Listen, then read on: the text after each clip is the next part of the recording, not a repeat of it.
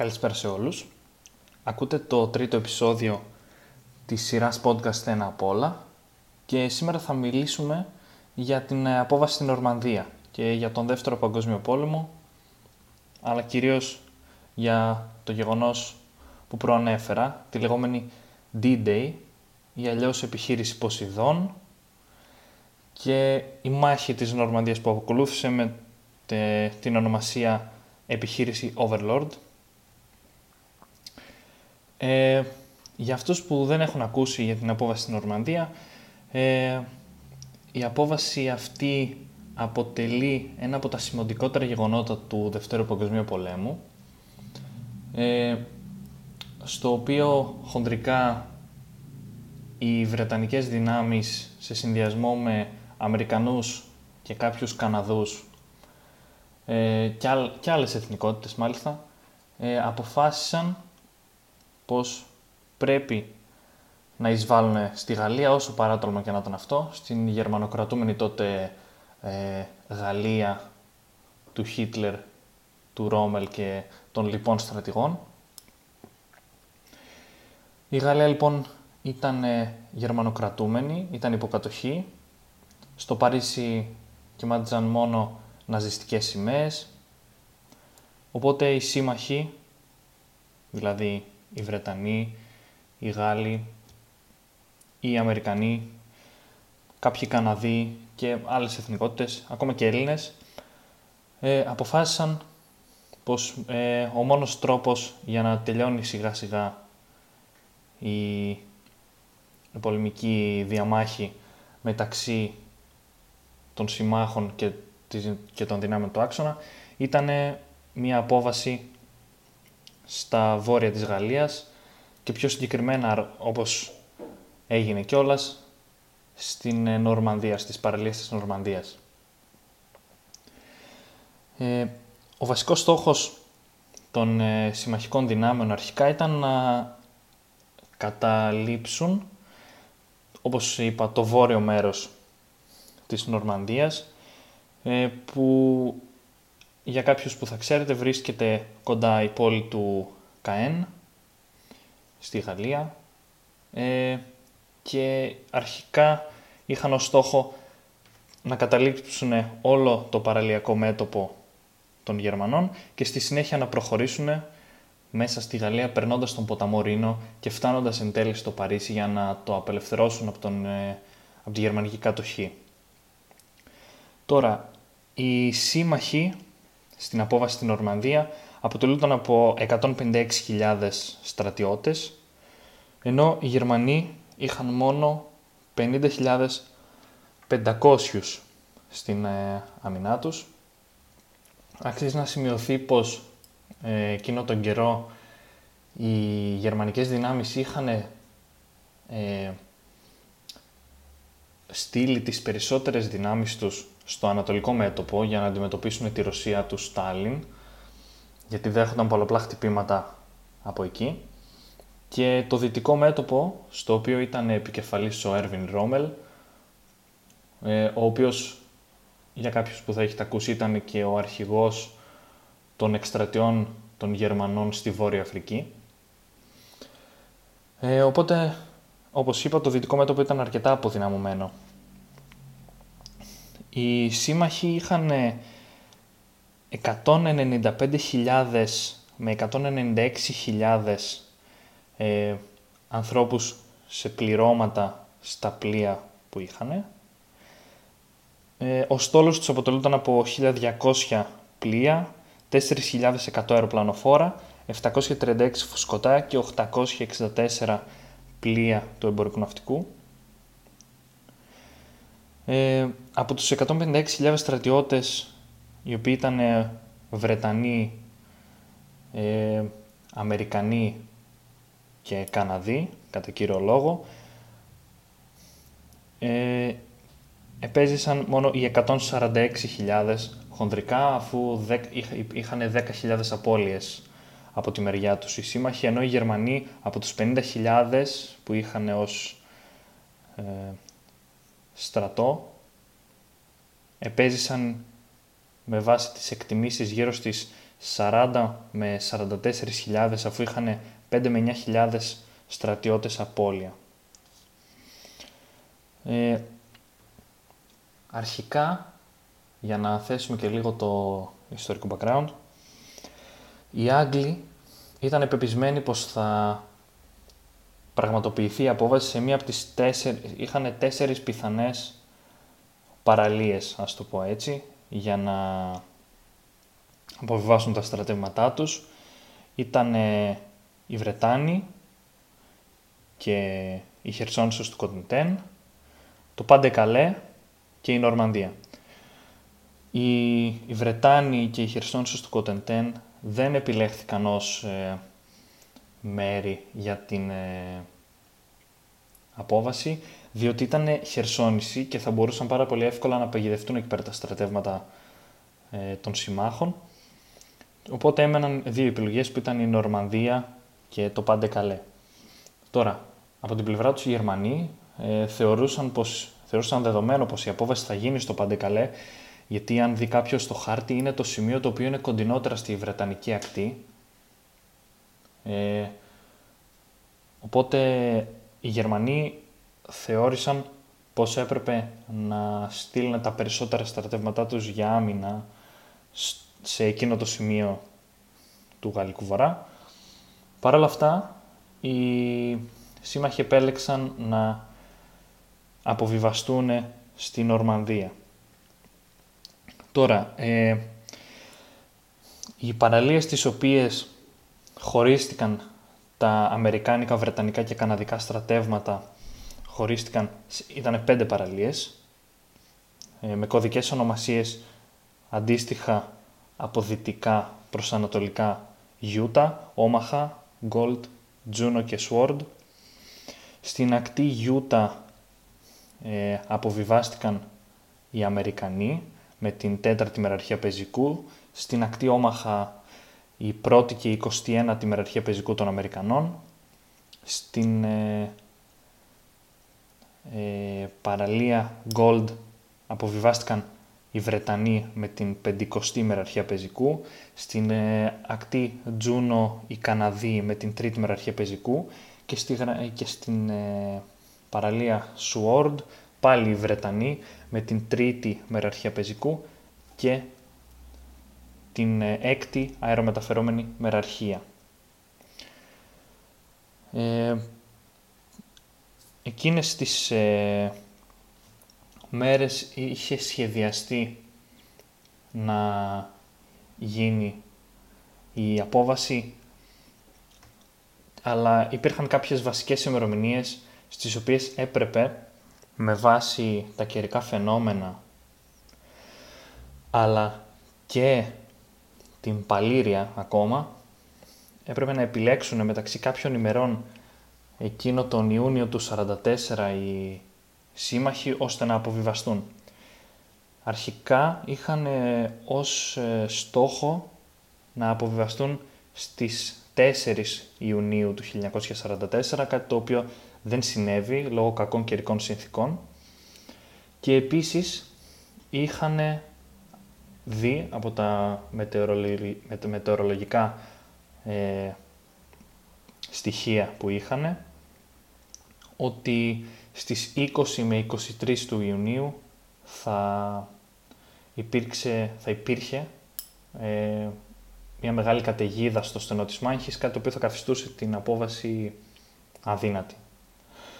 Επιλέχθηκε λοιπόν ως ε, ημερομηνία η 6η Ιουνίου του 1944, πλέον είναι η μέρα στην οποία θυμόμαστε αυτήν τη μεγάλη επιχείρηση. Και ας πούμε και λίγο για το background, ας πούμε έτσι, της κάθε παραλίας και ποιοι αποβιβάστηκαν και αργότερα θα μιλήσουμε και για το χρονολόγιο ε, της απόβασης και τι έγινε αργότερα. Όπως ανέφερα στην αρχή, η πρώτη παραλία κοιτώντας από τα δυτικά είναι η ακτή Γιούτα. Στην ακτή Γιούτα περίμεναν τους συμμάχους δύο τάγματα των Γερμανών, τις 919ης Grenadier Regiment, που λένε στα γερμανικά. Στην ακτή Γιούτα στις 6.30 το πρωί, όπως, όπως θα αναφέρουμε και αργότερα, άρχισε η απόβαση των ε, Αμερικανών, οι οποίοι δυστυχώς αρχικά νόμιζαν πως δεν ήταν ε, καλός ιονός για την μάχη, αλλά εξελίχθηκε σε καλό νέο. Οπότε οι Αμερικανοί ε, λόγω ρευμάτων στη θάλασσα ε, βρέθηκαν 1800 μέτρα μακριά από το αρχικό σημείο που στόχιβαν να, ας το πούμε, να αποβιβαστούν. Κάτι το οποίο βέβαια εν τέλει τους βγήκε σε καλό, διότι αυτά τα ρεύματα κατάφεραν κιόλας να πάρουν μαζί τους και αρκετοί από την αμυντική γραμμή που είχαν στήσει μέσα ε, στη θάλασσα οι Γερμανοί. Ε, οι ώρες των ε, αποβιβάσεων που θα αναφέρω είναι συγκεκριμένες και ήταν σχεδιασμένες έτσι ώστε κάθε στρατιά που θα αποβιβαστεί να είναι σε συγκεκριμένη ώρα όπου η παλήρια θα βρισκόταν στο υψηλότερο σημείο της. Οπότε στην ε, ακτή της Γιούτα 6.30 ώρα το πρωί ήταν ε, η ώρα με την υψηλότερη ε, παλήρια. Τώρα, στην ακτή Γιούτα κατάφεραν να αποβαστούν 21.000 στρατιώτες και οι... τα θύματα ε, στο τέλος ήταν γύρω στα 200, 197 για την ακρίβεια. Στην ε, ακτή Όμαχα ε, βρέθηκαν οι σύμμαχοι ενάντια στην 352η μεραρχία πεζικού των Γερμανών και τα ρεύματα αυτή τη φορά τους ε, έστειλαν τους Αμερικανούς προς τα ανατολικά από ότι σε σχέση με το σημείο που ήθελαν αρχικά να αποβιβαστούν. Αξίζει να σημειωθεί εδώ πέρα ότι οι σύμμαχοι εδώ πέρα νόμιζαν ότι θα βρούνε ε, πολύ λιγότερη αντίσταση από αυτή που βρήκανε και πιο συγκεκριμένα πίστευαν ότι η γερμανική μεραρχία που θα τους περίμενε ήταν ε, γύρω στα 20 μίλια πιο μέσα στην ακτή, στην, ε, στην περιοχή του Σενλό. Ε, ο συνδυασμός των ρευμάτων και, της, και του κακού, ας το πούμε, πλάνου γενικά ε, έκανε την ε, μάχη στην ακτή όμαχα της, ε, μία από τις πιο αιματηρές ε, κατά τη διάρκεια της απόβασης διότι κατάφεραν εν τέλει να περάσουν στην άλλη άκρη της παραλίας 600 στρατιώτες ενώ τα θύματα να, να σημειώσουμε ότι όταν εννοούμε θύματα εννοούμε και νεκρούς και αγνοούμενους ήταν στα 2.000 θυμηθείτε ότι πριν είπαμε ότι στην ακτή Γιούτα ήταν μόνο 200. Εδώ πέρα ήταν τα δεκαπλάσια θύματα μέσα σε πολύ λίγο χρόνο. Στην ε, ακτή Gold στις 7 και 25 λόγω της παλήρας και πάλι ε, αποβιβάστηκαν οι Βρετανοί με την 50η ε, στρατιωτική μεραρχία και είχαν ως σκοπό να καταλήψουν την πόλη του Αρουμάνς ε, να κρατήσουν την επαφή που είχαν με τους στρατιώτες στην ακτή Όμαχα στα δυτικά και τους Καναδούς στρατιώτες στην ακτή Τζούνος στα δυτικά. Η, ε, τα θύματα στην ακτή Gold ήταν γύρω στα χίλια και ένας από τους ε, άλλους σκοπούς που είχαν ήταν να εισχωρήσουν στη γαλλική ενδοχώρα και να φτάσουν στην πόλη του Μπαγιέ και να την καταλήψουν.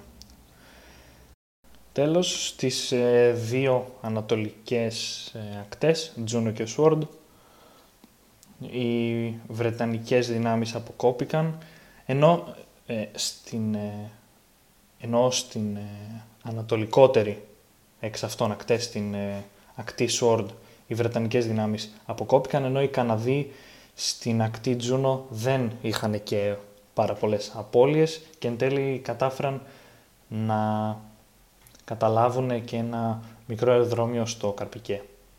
Όλες οι αντιστάσεις οι οποίες αντιμετώπισαν οι σύμμαχοι ήταν ε, απόρρια του Ατλαντικού τείχους ή Atlantic Wall όπως λέγεται στα αγγλικά που ήταν ένα σχέδιο που είχε ο Έρβιν Ρόμελ, ο επικεφαλής των ε, Γερμανών, που κατά μήκος όλης της γαλλικής ακτής είχε καταφέρει να οχυρώσει το περισσότερο κομμάτι της, κάτι το οποίο εν τέλει ε, μπορούμε να πούμε πως είναι και αρκετά ηρωνικό, γιατί ο Ρόμελ, ο οποίος ήταν ο εμπνευστής όλης αυτής της ε, οχύρωσης της ακτής, τη στιγμή της απόβασης βρίσκεται στα γενέθλια της γυναίκας του στο Παρίσι, πολύ μακριά από εκεί που πραγματικά συνέβησαν τα γεγονότα, γιατί οι Γερμανοί είχαν λάβει από τα, από τα μετεωρολογικά δελτία τους ότι η μέρα,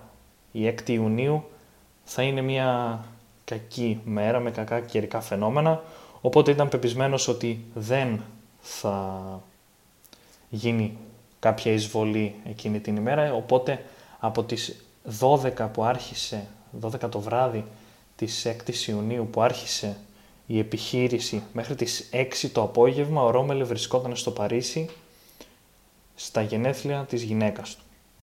Τώρα, ε, να πάμε και στο χρονολόγιο της 6ης Ιουνίου, όπου από τις 12 και 5 τα μεσάνυχτα άρχισε ο βομβαρδισμός από τους συμμάχους στην ε, Χάβρη και στο Σερμπούρ, στην, ε, σε γαλλικά εδάφη. Από τις 12 και 10 μέχρι τη 1 αλεξίπτωτα και ανεμόπλανα κατέφταναν ε, από τη Βρετανία στη Γαλλία ώστε να αναγνωρίσουν τις θέσεις και να καταφέρουν να κάνουν κάποιες ε, μικρές νίκες πριν αρχίσει η πραγματική απόβαση. Στις 3 παρατέταρτο τα μεσάνυχτα ε, οι Άγγλοι, μάλλον ε, οι Αμερικανοί με συγχωρείτε, ετοιμάζονται από την Αγγλία για να αποβαστούν στην ακτή Όμαχα.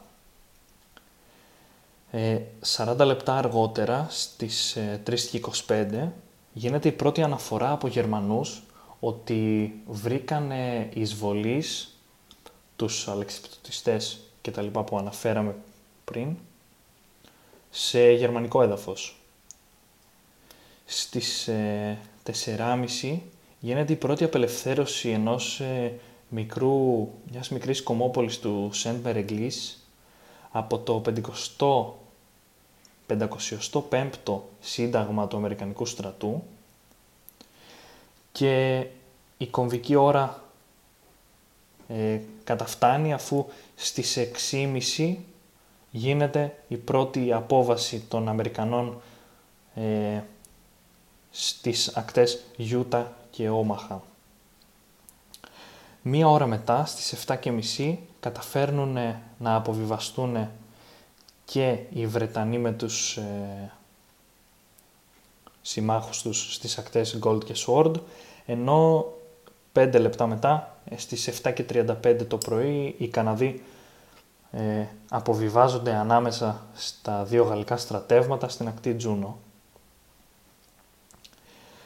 Ε, όλα αυτά μέχρι τις 8 ε, παρα 25, όπου και είχε ολοκληρωθεί η πραγματική απόβαση στις ακτές της Γαλλίας. Τώρα, ε, μαζικά το γεγονός έγινε γνωστό γύρω στις 9 το πρωί, όπου ο Dwight Eisenhower ο, ένας ε, Αμερικανός στρατηγός ε, διέδωσε στα μέσα μαζικής ενημέρωσης ότι έγινε εν τέλει η απόβαση στην Ορμανδία και 45 λεπτά μετά την ε, ανακοίνωση αυτή του Eisenhower στις 10 παρατέταρτο καταφέρνουν εν τέλει οι Αμερικανοί να περάσουν από την παραλία Γιούτα και να μπουν μέσα στη Γαλλία. Από τις 9.30 ε, μέχρι τις 6 οι Αμερικανοί πασχίζουν να περάσουν ε, την ε, παραλία όμαχα αφού όπως είπαμε έχουν πάρα πολλές απώλειες και προσπαθούν ε, με νύχια και με δόντια 4,5 ώρες να εισχωρήσουν στην ε, Γαλλία. Καταφέρουν εν τέλει να απελευθερώσουν την ε, πόλη Σεν Λορέν. Και γύρω ε, σε εκείνη την ώρα το απόγευμα καταφτάνει και ο Ρόμελ από το Παρίσι στην Νορμανδία για να αμυνθεί ενάντια στους συμμάχους. Τώρα, ε, κάπως έτσι κύλησε η πρώτη μέρα στις ακτές της Νορμανδίας. Στις 12 ε, Ιουνίου άρχισαν ε, οι Αμερικανοί να πηγαίνουν προς το Χερβούργο ε, και στο δρόμο τους ε, κατατρόπωσαν την 35η μεραρχία των Γερμανών. Στις 13 Ιουνίου Λίγες μέρες μετά την απόβαση της, Γερ... της ε, Νορμανδίας, ο Γερμανός ε, καγκελάριος και αρχηγός όλων των Γερμανών, ο Αδόλφος Χίτλερ, προοδοποιεί τους Βρετανούς για αυτό που έπραξαν και ρίχνει κάποια πυρά προς ε, Βρετανικό έδαφος.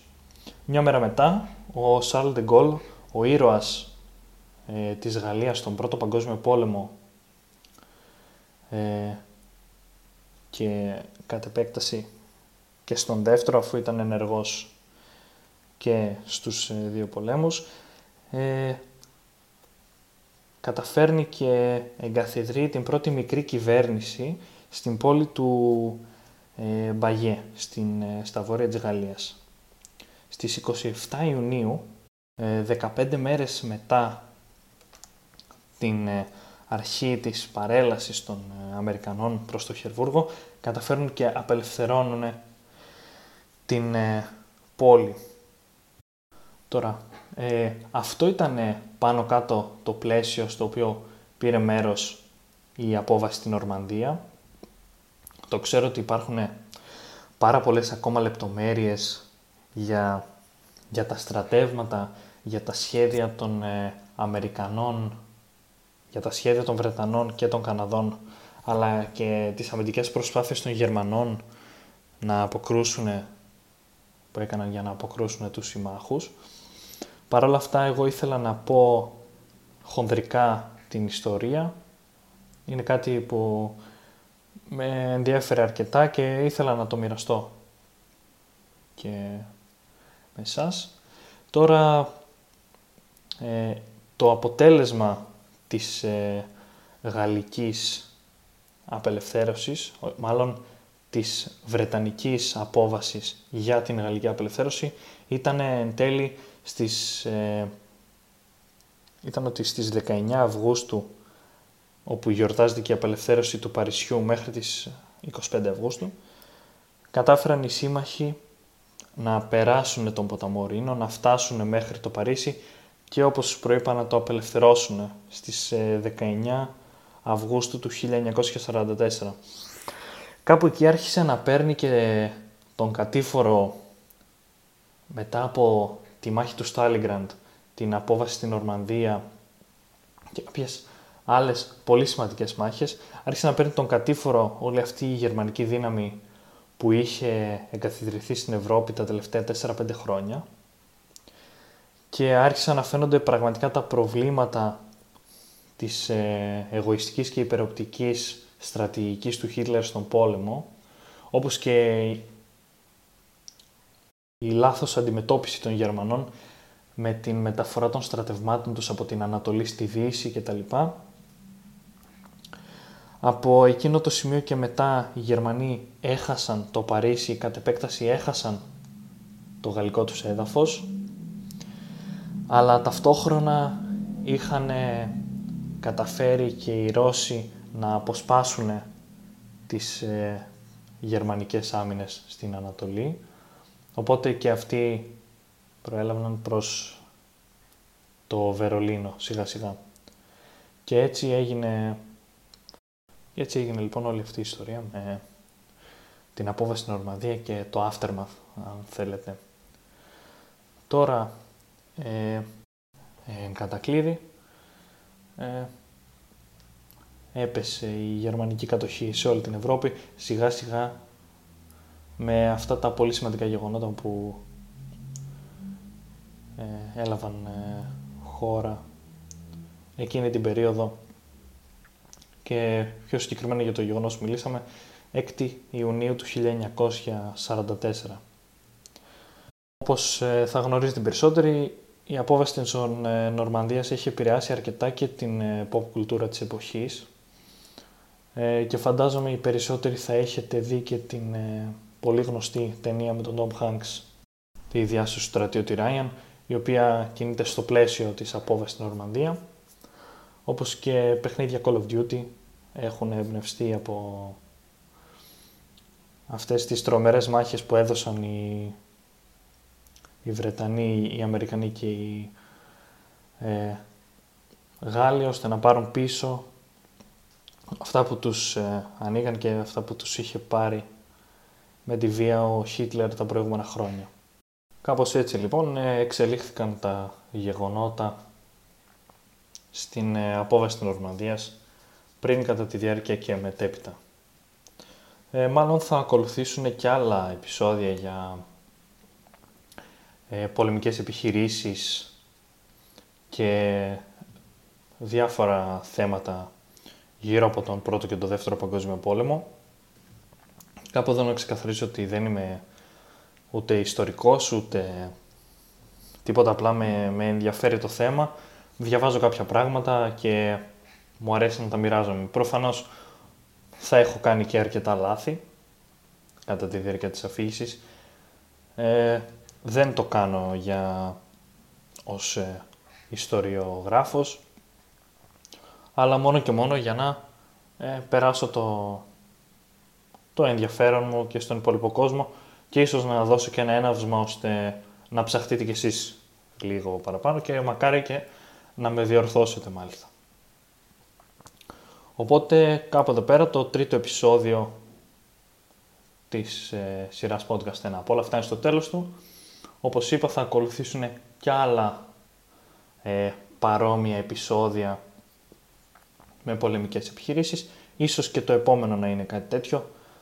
Ε, υπάρχουν πολλές υποψήφιες ιστορίες που θα ήθελα να κοιτάξω, όπως η μάχη του Στάλιγκραντ ε, ή για τον Πρώτο Παγκόσμιο Πόλεμο η μάχη στο Βερντάν κτλ. Υπάρχουν ε, άπειρες ιστορίες για αφήγηση σε μετέπειτα επεισόδια. Ευχαριστώ πάρα πολύ όλους όσους ακούσατε τώρα όσοι φτάσατε μέχρι το τέλος. Σας ευχαριστώ ιδιαίτερος που με ακούσατε και θα τα πούμε στο επόμενο επεισόδιο της σειράς ένα απ' όλα. Μέχρι τότε να είστε όλοι καλά και θα τα ξαναπούμε. Γεια σας.